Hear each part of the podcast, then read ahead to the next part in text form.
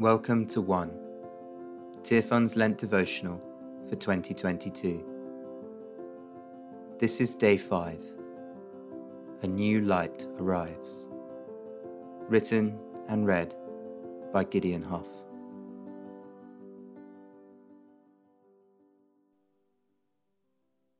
Weeping may stay for the night, but rejoicing comes in the morning. Psalm 30, 5. So today's devotion isn't quite going to be what was planned. The content for this series was written before recent events shook the world.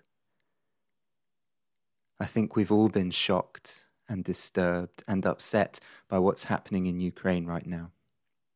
It certainly affected me. My great grandparents were refugees from Ukraine. They fled persecution in the early parts of the 20th century and now a million more refugees are running for their lives. And of course, violent conflict is a plague in so many places around the world today. It can be hard to know how to respond.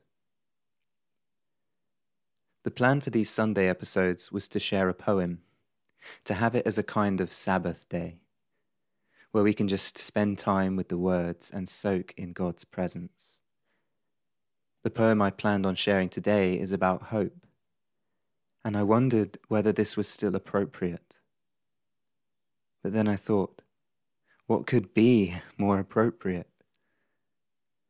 The situation in Ukraine seems kind of hopeless. So many situations, globally and in our own lives personally, can seem hopeless. But we hope anyway, because hope is a choice one that we always have. And it's a choice that's rooted in truth, the truth that hate cannot win. Love wins, hope wins. So, I'm going to read you this short poem about hope. And we'll keep sharing these devotions as we plan to, because we choose to, because the truths of the gospel never change and because it's in the darkness that those truths shine brightest. Ask God to speak to you through this poem, and let's declare that hope over the world. A new light arrives. Buried in the night, anxious thoughts crowded darkly around me. The last thing I expect is a miracle. The last thing I anticipate is God riding the dawn.